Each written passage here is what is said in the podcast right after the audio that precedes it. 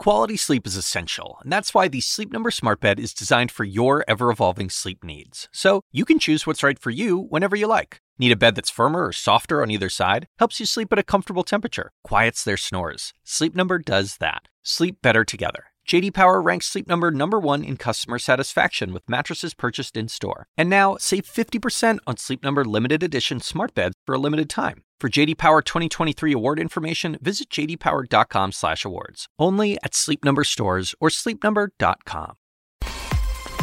Live from the New York Stock Exchange, I'm Julia Chatterley. This is First Move, and here's your need to know. Operation Matterhorn, holiday-operated Thomas Cook collapses, triggering the UK's largest peacetime rescue effort.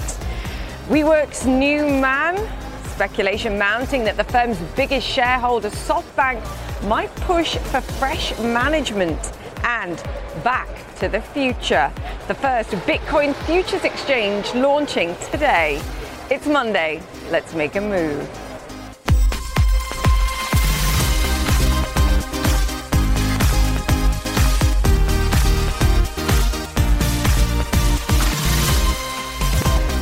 Welcome to First Move once again this Monday, and a very special guest kicking off trading this week. We've got First Lady Melania Trump ringing the opening bell later on this morning, promoting her Be Best initiative for kids. So that's actually quite exciting here at the New York Stock Exchange, of course. I have to say, though, stocks not being their best this morning pre market. Take a look at what we're seeing for futures right now. We begin the first sorry, the final full trading week of Q3. I'll get my teeth in gear at some point now.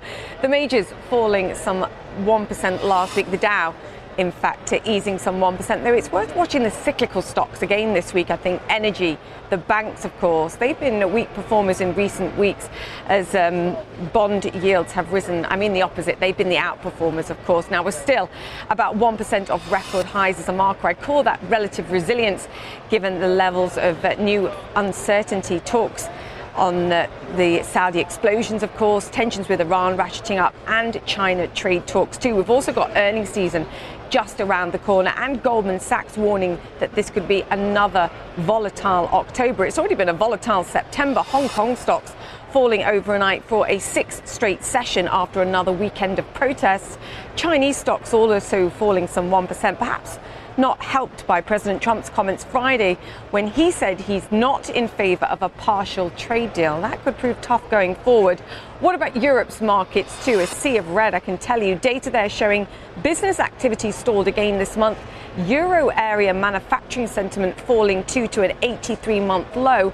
And Germany posting its worst reading in a decade. Ouch. We'll be talking more about Europe later in the show, but for now, I have to say, sentiment in the UK isn't much better on the news that the world's oldest travel company, Thomas Cook, has collapsed, and that's where we're going to start the drivers.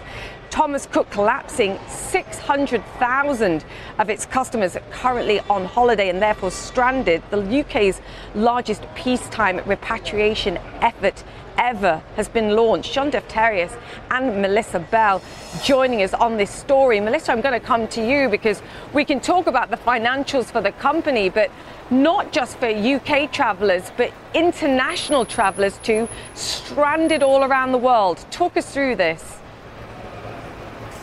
That's right. It is that human dimension to the story, Julia, that is perhaps the most troubling. All of those tourists, 600,000 of them abroad, who woke up this morning to find that they were stranded, had no way of knowing how they were going to get back from their holidays, or indeed how are they going to pay the hotels they were in with Thomas Cook's collapse. Then there are also all of those very many tourists who are planning to leave today or in the next few days. Julia, here at Gatwick, we've met a few of them this morning who hadn't had the alert or who decided to come along anyway to figure out how they were going to get their money back or how they were going to get on a flight. We spoke to a couple of Canadian uh, students who said, look, we were due to go to Malta this morning, and all we're being told is that we need to make alternative travel arrangements that we're going to have to pay for ourselves. And I think it's important to bear in mind the kind of uh, tourism that Thomas Cook developed and catered to. These are not necessarily the wealthiest travelers. These are uh, people who'd booked often inexpensive package uh, holidays who then find themselves either stranded abroad or out of pocket at home. So a great deal of anger um, as a result of this collapse overnight. It was also, Julia, the suddenness of it. It wasn't that we didn't know that Thomas Cook was facing financial trouble. We did. We knew that it was involved in talks over a rescue package, but it was the collapse of those talks overnight that led the CEO to make this announcement. Despite huge efforts over a number of months and further intense negotiations in recent days, we have not been able to secure a deal to save our business.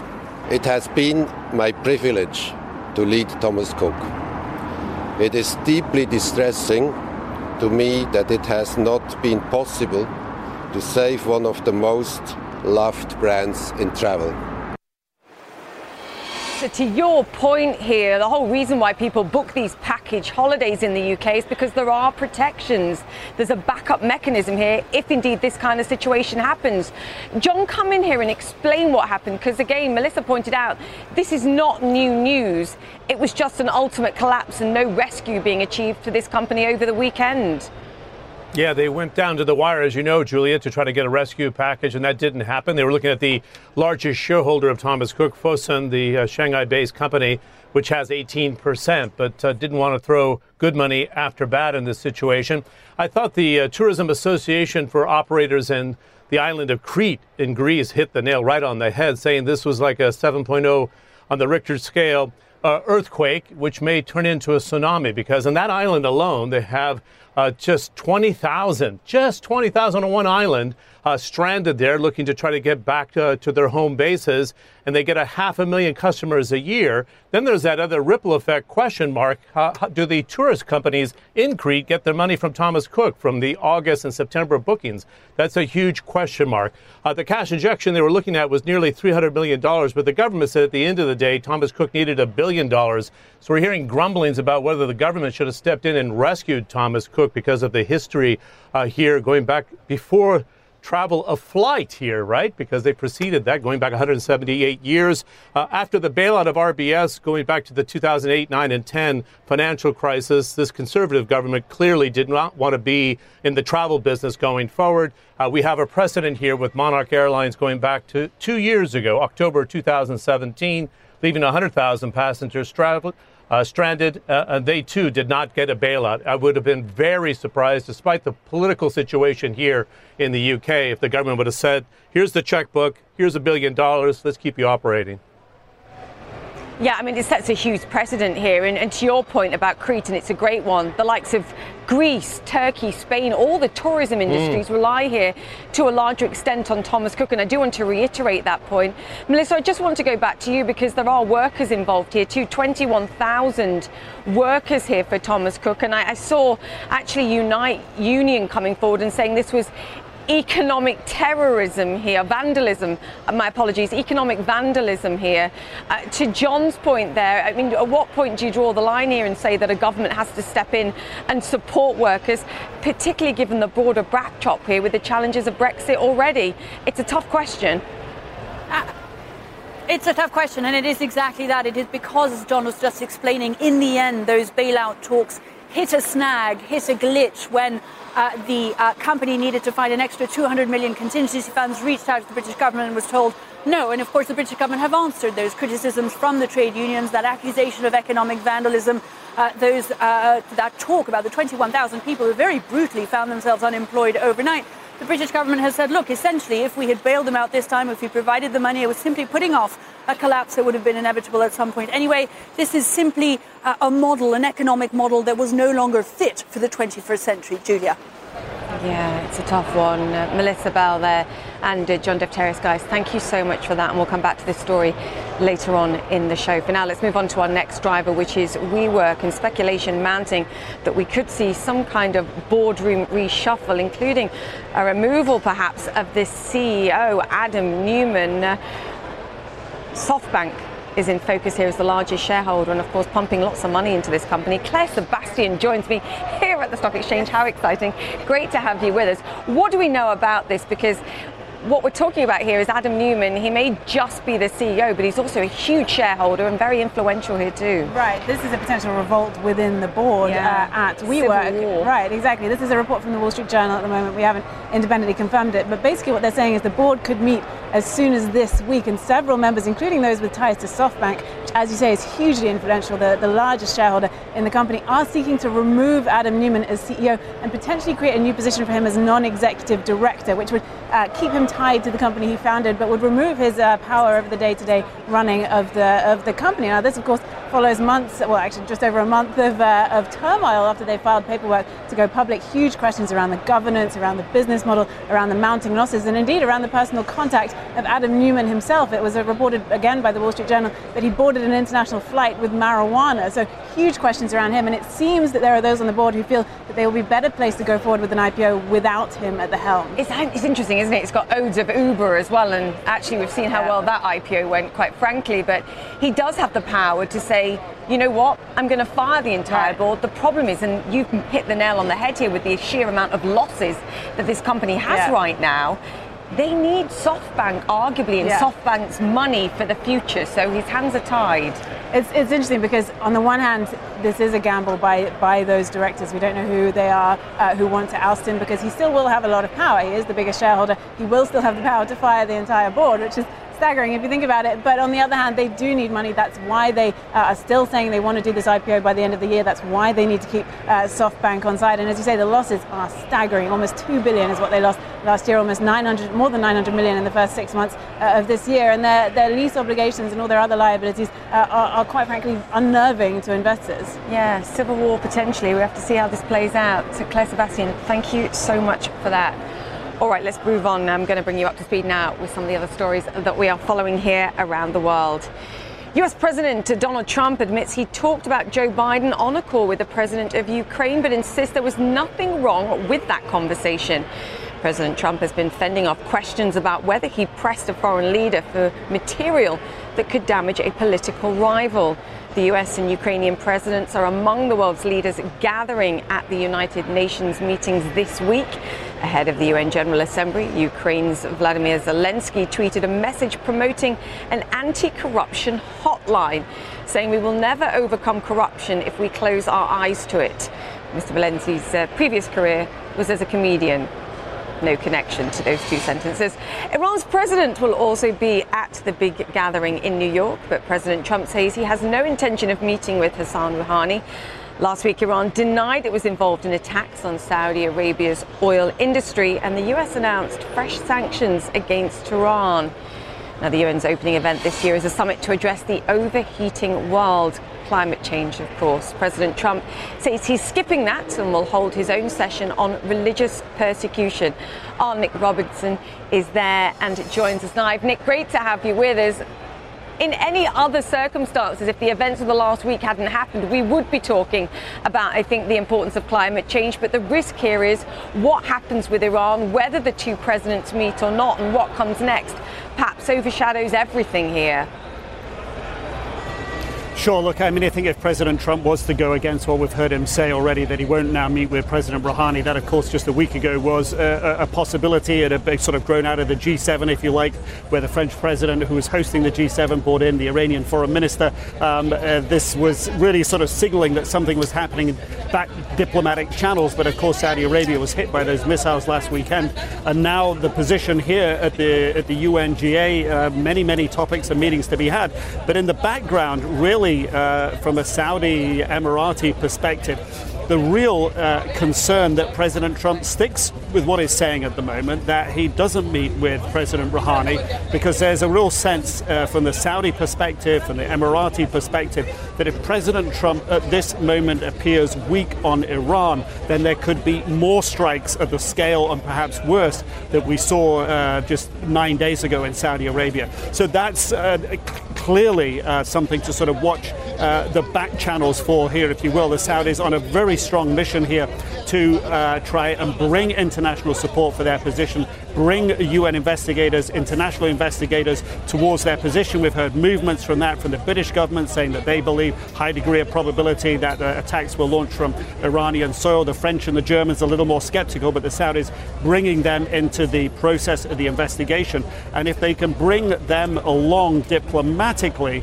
then they, that can sort of strengthen perhaps the resolve and positioning of President Trump on this. But the real concern is they don't know from one day to the next what President Trump's position towards Iran is going to be. Julia? Absolutely, and of course promotes the uh, Saudis' argument here that it needs to be an international coalition or a group that protects these assets, given the importance of them globally at this stage. Nick, I do want to bring the conversation though back to the importance of climate change. A huge skeptic, of course, in President Trump, not even going to be part of the conversation here about climate change. In fact, going to be talking about other things. What concrete action can we see here, particularly as business leaders, politicians, and the like all meet in one place this week to talk about this? Yeah, uh, uh, Antonio Guterres, the UN Secretary General, has said that what he wants to hear, uh, uh you know, the speeches that he wants to hear uh, today from leaders are sort of concrete steps and commitments about how they can and the planet can reduce the, the, growing, the, the, the, climbing temperatures. That's the real concern. Um, 91 heads of state here, of course, significantly, President Putin's not here, President Xi of China's not here, President Trump not engaging in the, in the, in the climate change debate. Emmanuel Macron, who has a passion about this issue, of course, will be speaking today. So that that's that is a speech to be listening to very carefully. But what what is hoped that can be achieved out of this are countries laying out platforms and agendas and investment significantly investment, and that's what the German Chancellor Angela Merkel has been talking about as well. Very significant investment in trying to reduce, uh, uh, in trying to reduce the effects of climate change and mitigate against the uh, against the rising sea levels. And of course, here you will have a representation from Amazonian tribes. Uh, the Brazilian uh, Prime, uh, President also expected to be here as well, and of course the Amazon rainforest, which we all saw those images of so much of it burning just a couple of weeks ago. Um, part of the conversation but it is those concrete investments in substantial real acts uh, that will be hoped for, um, at least as the discussion, at least here at the UN. Such a great point. Actions speak louder than words, particularly at this moment. Nick Robertson, thank you so much for that update there. And coming up on the show, we'll be speaking to the Dutch bank ING CEO about the efforts that that bank and the broader financial sector is taking to do that. But for now, we're going to take a break here on First Move. Coming up, the First Lady ringing the opening bell here this morning, and ICE, International Continental Exchanging, going crypto crazy. A crypto futures platform launching today, and it's backed by some big names like Microsoft and Starbucks. All the details coming up. Stay with CNN.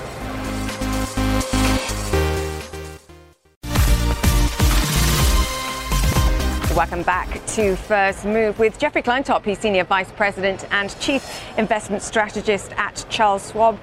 Great to have you with us, sir, and uh, happy Monday morning. Big week, of course, and we've been talking about it on the show for the UN. Also, trade, of course, too. And I'm not talking US China this time around, which our viewers will probably be relieved about.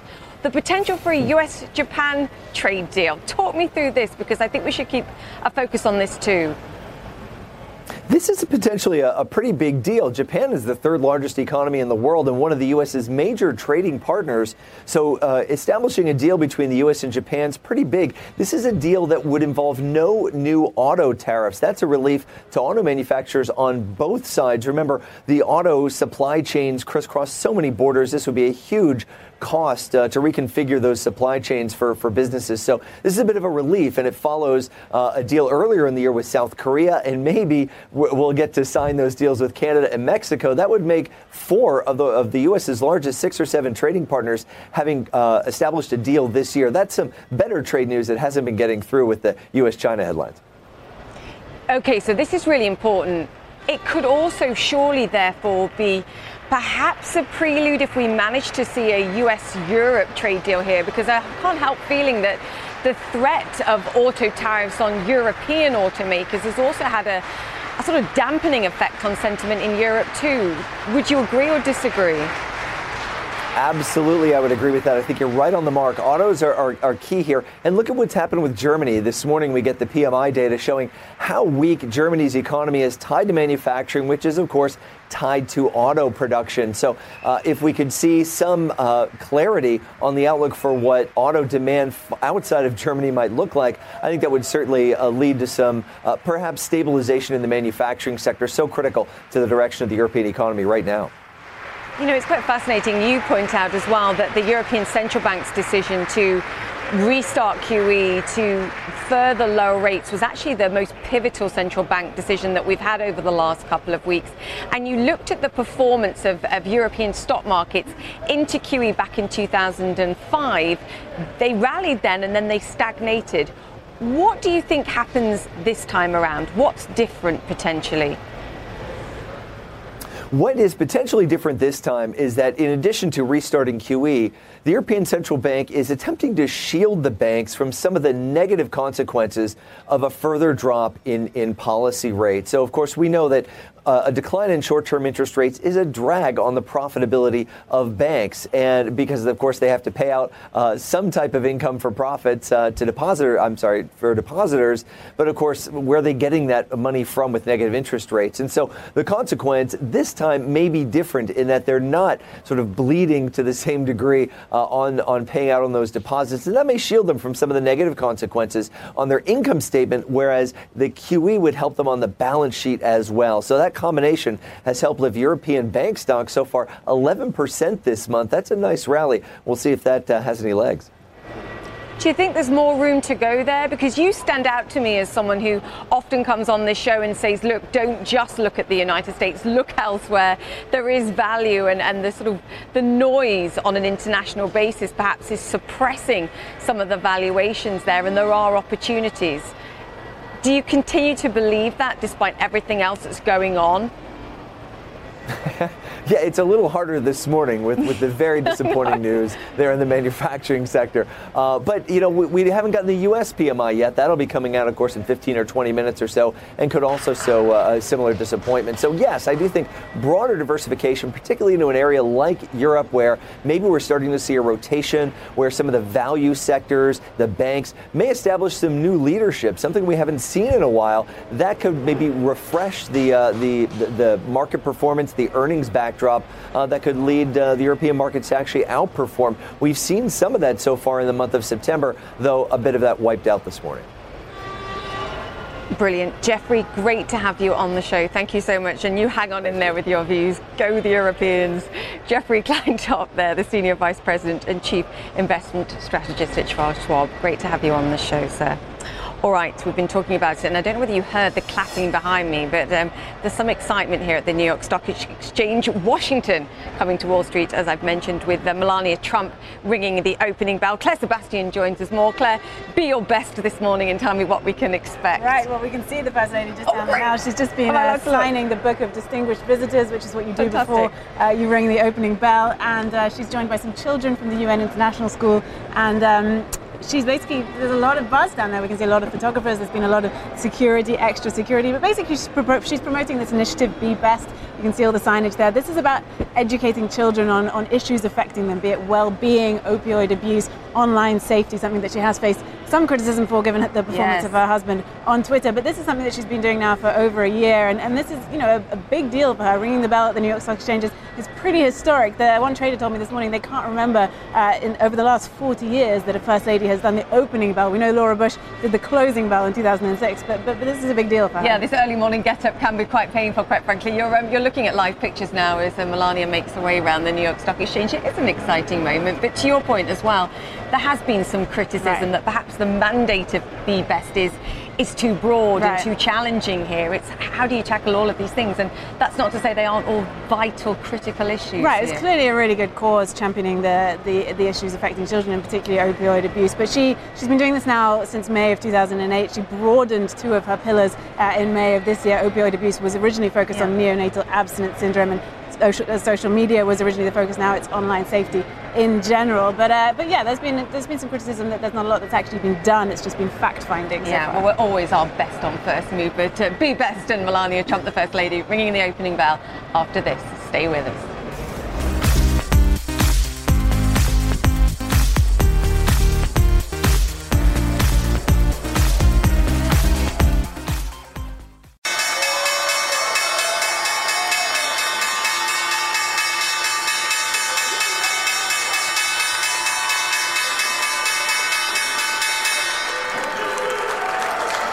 Welcome back to First Move Live from the New York Stock Exchange and a very exciting ringing of the opening bell this morning by uh, the American First Lady Melania Trump, ringing the bell to promote her children's charity, Be Best, of course. And as you can see, they're joined by members of the UN's International School as well. Lots of smiling faces. Claire Sebastian is back with us.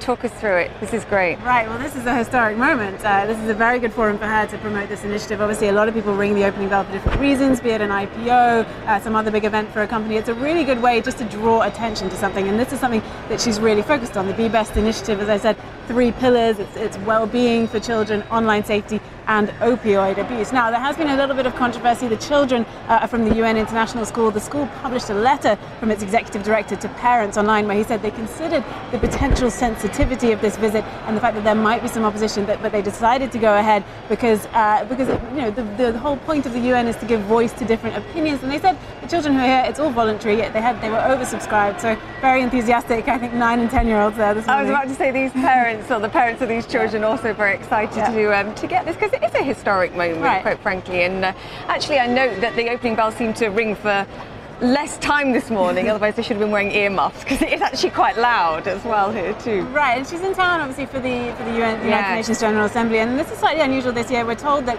uh, unlike previous years, the last two years where she's hosted a luncheon with spouses of UN leaders, she's not doing that this year according to her office. She's just doing this event. So this really is, you know, a big chance for her to get out there. She's got her signage all across the New York Stock Exchange. A, a really big moment for this initiative that, that has been criticised, as I said, for being a little a little short on substance, a little short on action. Although obviously uh, some very lofty, very, very big ideas. And she's done a lot of travel around the world. Right. I mean, I remember her being in Africa and mm-hmm. talking to, uh, or going to schools right. there and promoting this. It's not even just an American initiative. Exactly. It's it's wide in scope and scale. In particular, do we know what she's wearing? Uh, well, I'm going to turn around. We haven't had word on what the designer is yet. It's a very, oh. it's a very somber-looking black dress, very appropriate conservative. for the conservative, conservative. New York Stock Exchange. Fantastic, Claire. Thank you so much for that. We'll continue to watch the uh, First Lady as she progresses around the New York Stock Exchange. But an exciting moment here, as uh, Claire mentioned, the First Lady ringing the opening bell in aid of Be Best, her own, uh, the First Lady's initiative. All right, let me walk you through what, what we're seeing so far this morning. Stocks are modestly lower this morning in uh, early trading. The last full week of trading for the third quarter. Actually, in fact, stocks falling for the first time in four weeks. Last week was still in aggregate though for the S&P 500 just 1% away from recent record highs. Hopes for upcoming US China trade talks of course next month. Uh, potential boost of sentiment I say that with half an eyebrow raised at least. Interesting gauge on market sentiment this week as well. The money losing exercise bike company Peloton set to go public so uh, we'll be watching that as well. Let me walk you through the global movers this morning. Too GM shares under a bit of pressure here. The UAW strike entering its eighth day today. Both sides meeting over the weekend for fresh contract talks, but no progress reported. 40,000 auto workers on the picket line as a result here. What about Alibaba? Well, their ADRs also under pressure. The company holding day two of their investor day over in China. The company's CEO and new chairman set to brief investors on things like revenue guidance in particular. Also, Roku shares are rising. The company stock, though, plunged some 19% on Friday after a pivotal research analyst initiated coverage with a sell rating. Oppenheimer weighing in, though, on Friday, saying it was keeping its outperform rating, citing Roku's market dominance in streaming devices. And Apple finally shares in focus. The company says Oprah Winfrey's exclusive book club interviews will begin streaming on Apple TV beginning in November. Oh, the streaming wars. All right, let's bring it back to our top story now. And the world's oldest travel company, Thomas Cook, collapsing over the weekend. Thomas Cook, CEO, says the outcome is, quote, devastating. Melissa Bell at London Gatwick's airport four is devastating, of course, too, for the travellers, hundreds of thousands of them that are caught around the world on holiday and now need effective rescue. Talk us through it, Melissa. That's right. Essentially, the collapse of this company uh, in a sense, had there had been warnings about it, Julia, since it had announced just a few months ago a one and a half billion pound uh, loss. We knew that it was in talks to try and find some kind of rescue package, package with the Chinese firm Fosun, a 900 million pound package uh, that would have helped it stay afloat. In the end, that package, that deal, hinged upon an extra 250 million pound uh, contingency fund uh, that the company looked towards the British government to get. Those talks collapsed dramatically last night. That hope of a deal collapsed with it. And of course, with that, the terrible news for the 600,000 people who find themselves overnight stranded in various parts of the world who'd had their holidays booked through Thomas Cook or their flights home booked through Thomas Cook. And then the countless people who were planning on going on holiday today or in the next few days, Julia. We've been seeing a few of them come through here who perhaps hadn't seen the headlines or who were hoping nonetheless that some solution might be found telling us that they simply didn't have the means uh, to book any other travel, travel and were desperately hoping that they would get uh, the compensation that they were due. Finally, there is, of course, the question of the 21,000 people who found themselves overnight facing redundancy. Uh, the uh, head of the Unite uh, union, that represents a good proportion of them, has called it economic vandalism, blaming the British government for not rescuing the world's oldest travel company. Julia. Yeah, devastating all round. Melissa Bell, thank you so much for that update there. All right. We're going to take a quick break here on First Move. But coming up, what did I say earlier? Actions speak louder than words. Well, I can tell you one bank, ING, putting its portfolio behind the Paris Climate Agreement. We've got the CEO with all the latest. Stay with us. We're back in two.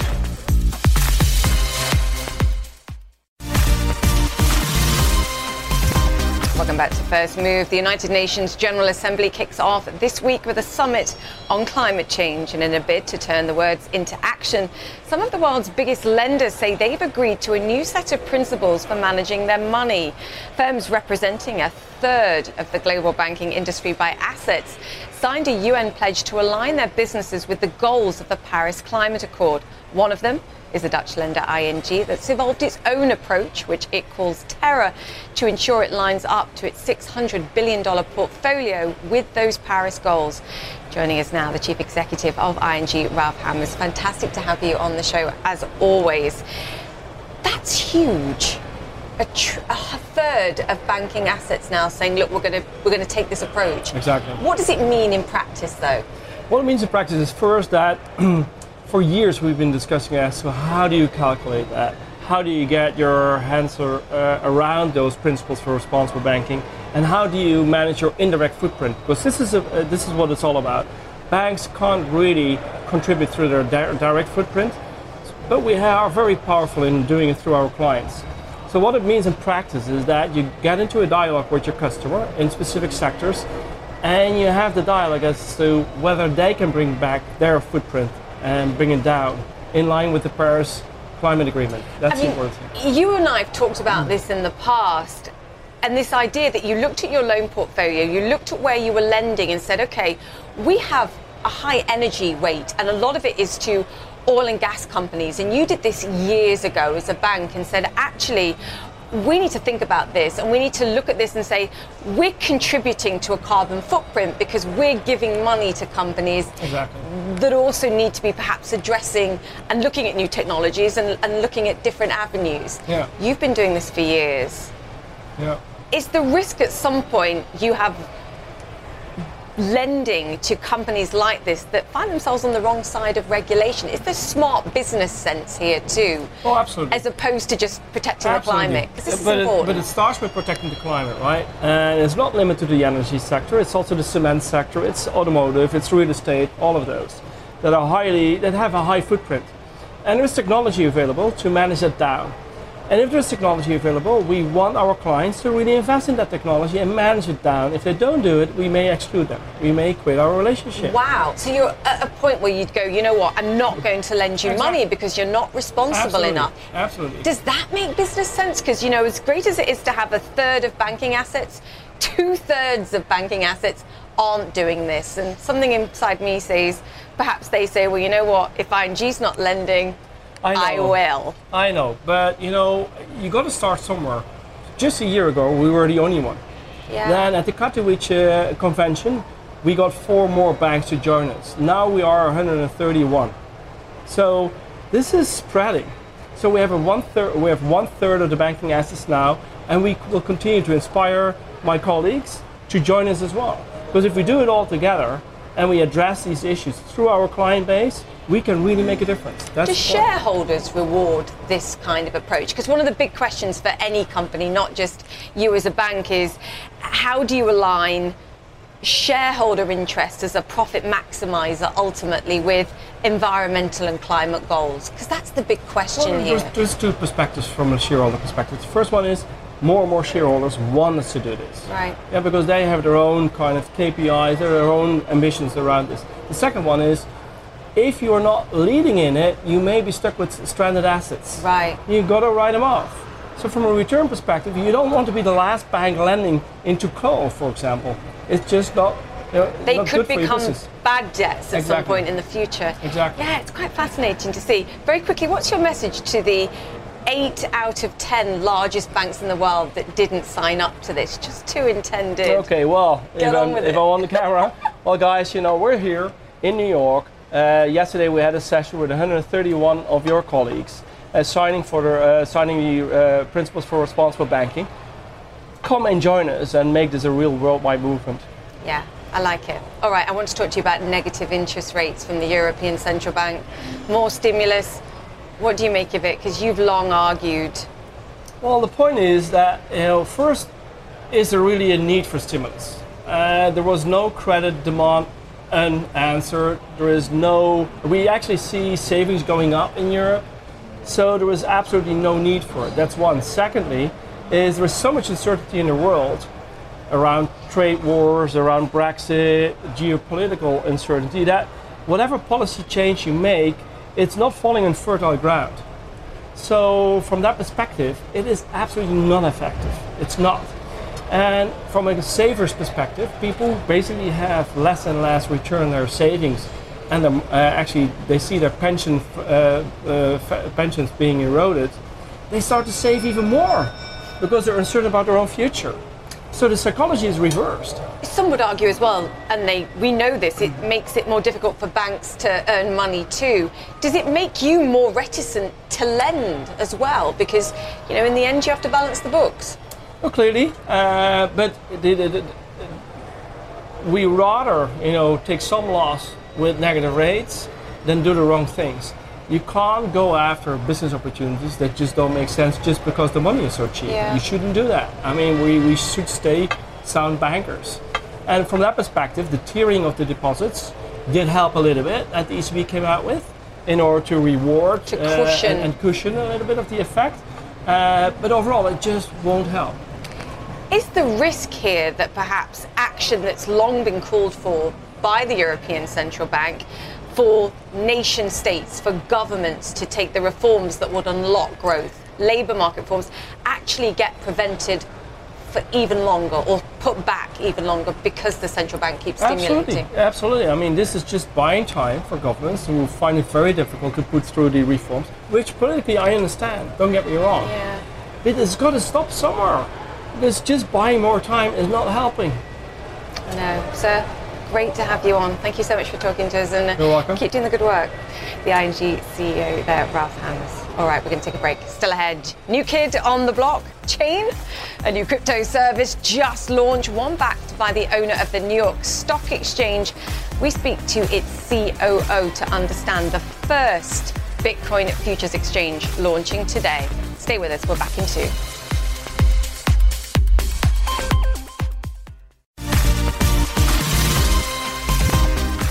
Welcome back to First Move. Now, the First Lady is not the only one making her Wall Street debut today. The long awaited crypto platform Bakkt launches today, offering the first physically delivered Bitcoin futures contract ever traded on a federally regulated exchange. Wow, that was a mouthful. Joining me is Adam White, the Chief Operating Officer of Bakkt. Congratulations. Thank you very much just explain in English what this means. what this means, this is a big day, we think, not just for Bakkt and for the Intercontinental Exchange, but for the whole space, because right. for the first time ever, you have an end to end regulated marketplace for the price discovery of Bitcoin. So, this new emerging asset class, you can now store in a federally regulated custodian, trade on an exchange, and clear in a, a clearinghouse. Okay, so retail participation, institutional, so we're talking bigger money, more sophisticated, arguably money coming on board? Is that what we're looking at here? Bakkt is really here designed for the institutional trader. Right. So this is a futures contract. Uh, that said, we expect this futures contract to trade through retail brokerages as well, so retail customers can trade this contract. So when we're talking about a futures contract, you're offering a daily contract. You're also offering a monthly contract, which means, to your point about price discovery, we could get a sense of where people think the price is going over the next 12 months. That's exactly right. So our monthly contract goes 12 months out. So what we expect to see happen is that uh, uh, traders will begin to uh, look at the uh, forward price curve to say where do they think the price of Bitcoin is going to go. And that's really important, not just for the speculators, the actual businesses that rely on using Bitcoin. So the miners are the companies that mine Bitcoin and in doing so want to hedge and manage their risk. We think this contract's a natural fit for them. And it would be the first place where we actually see a, a sort of clearing price for Bitcoin as well, because we've got so many exchanges right now that trade cryptocurrency. It's tough to get a sense of it, and I use this word very carefully in this space, a centralized price discovery mechanism. That's right. Yeah, we hope the Bakkt daily and monthly futures contracts lead price discovery yeah. because you're going to we're going to bring with it the on ramp for institutional capital that's been waiting on the sidelines to have that end-to-end regulated marketplace. This is that opportunity to come in, and we expect that that uh, price discovery process to happen through our contracts. You know, we see all sorts of reports on this that the price has been inflated, that the volumes are inflated. I mean, I think Bitwise did a study recently. It said 95% of the trades on exchanges are, are fraudulent. They inflate. I mean, you can you can use as many different adjectives to describe this.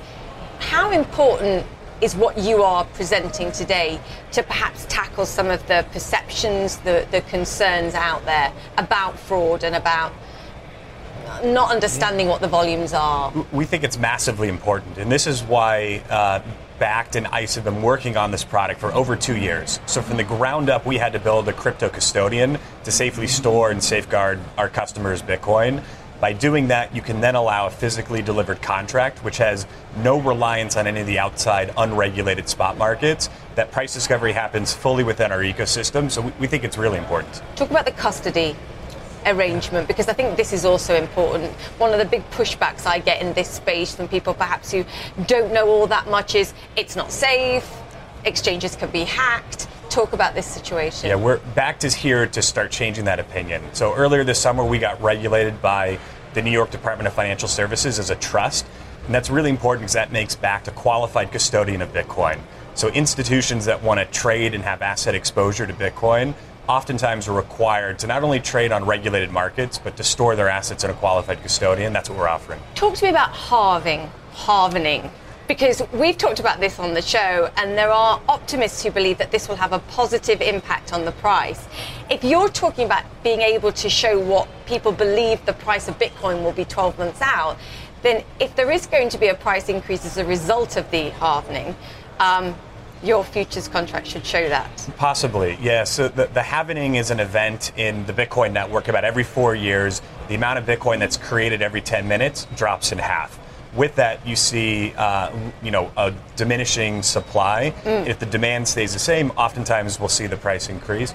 We think this is an important part of the futures contract to help businesses kind of uh, discover what the fair market value of Bitcoin is going to be through events like that. Why Bitcoin? And will you introduce everyone else? I mean, I know Bitcoin has by far the, the largest market share at this moment, but there are plenty of other cryptocurrencies out there. We have some XRP enthusiasts out there that I know watch the show.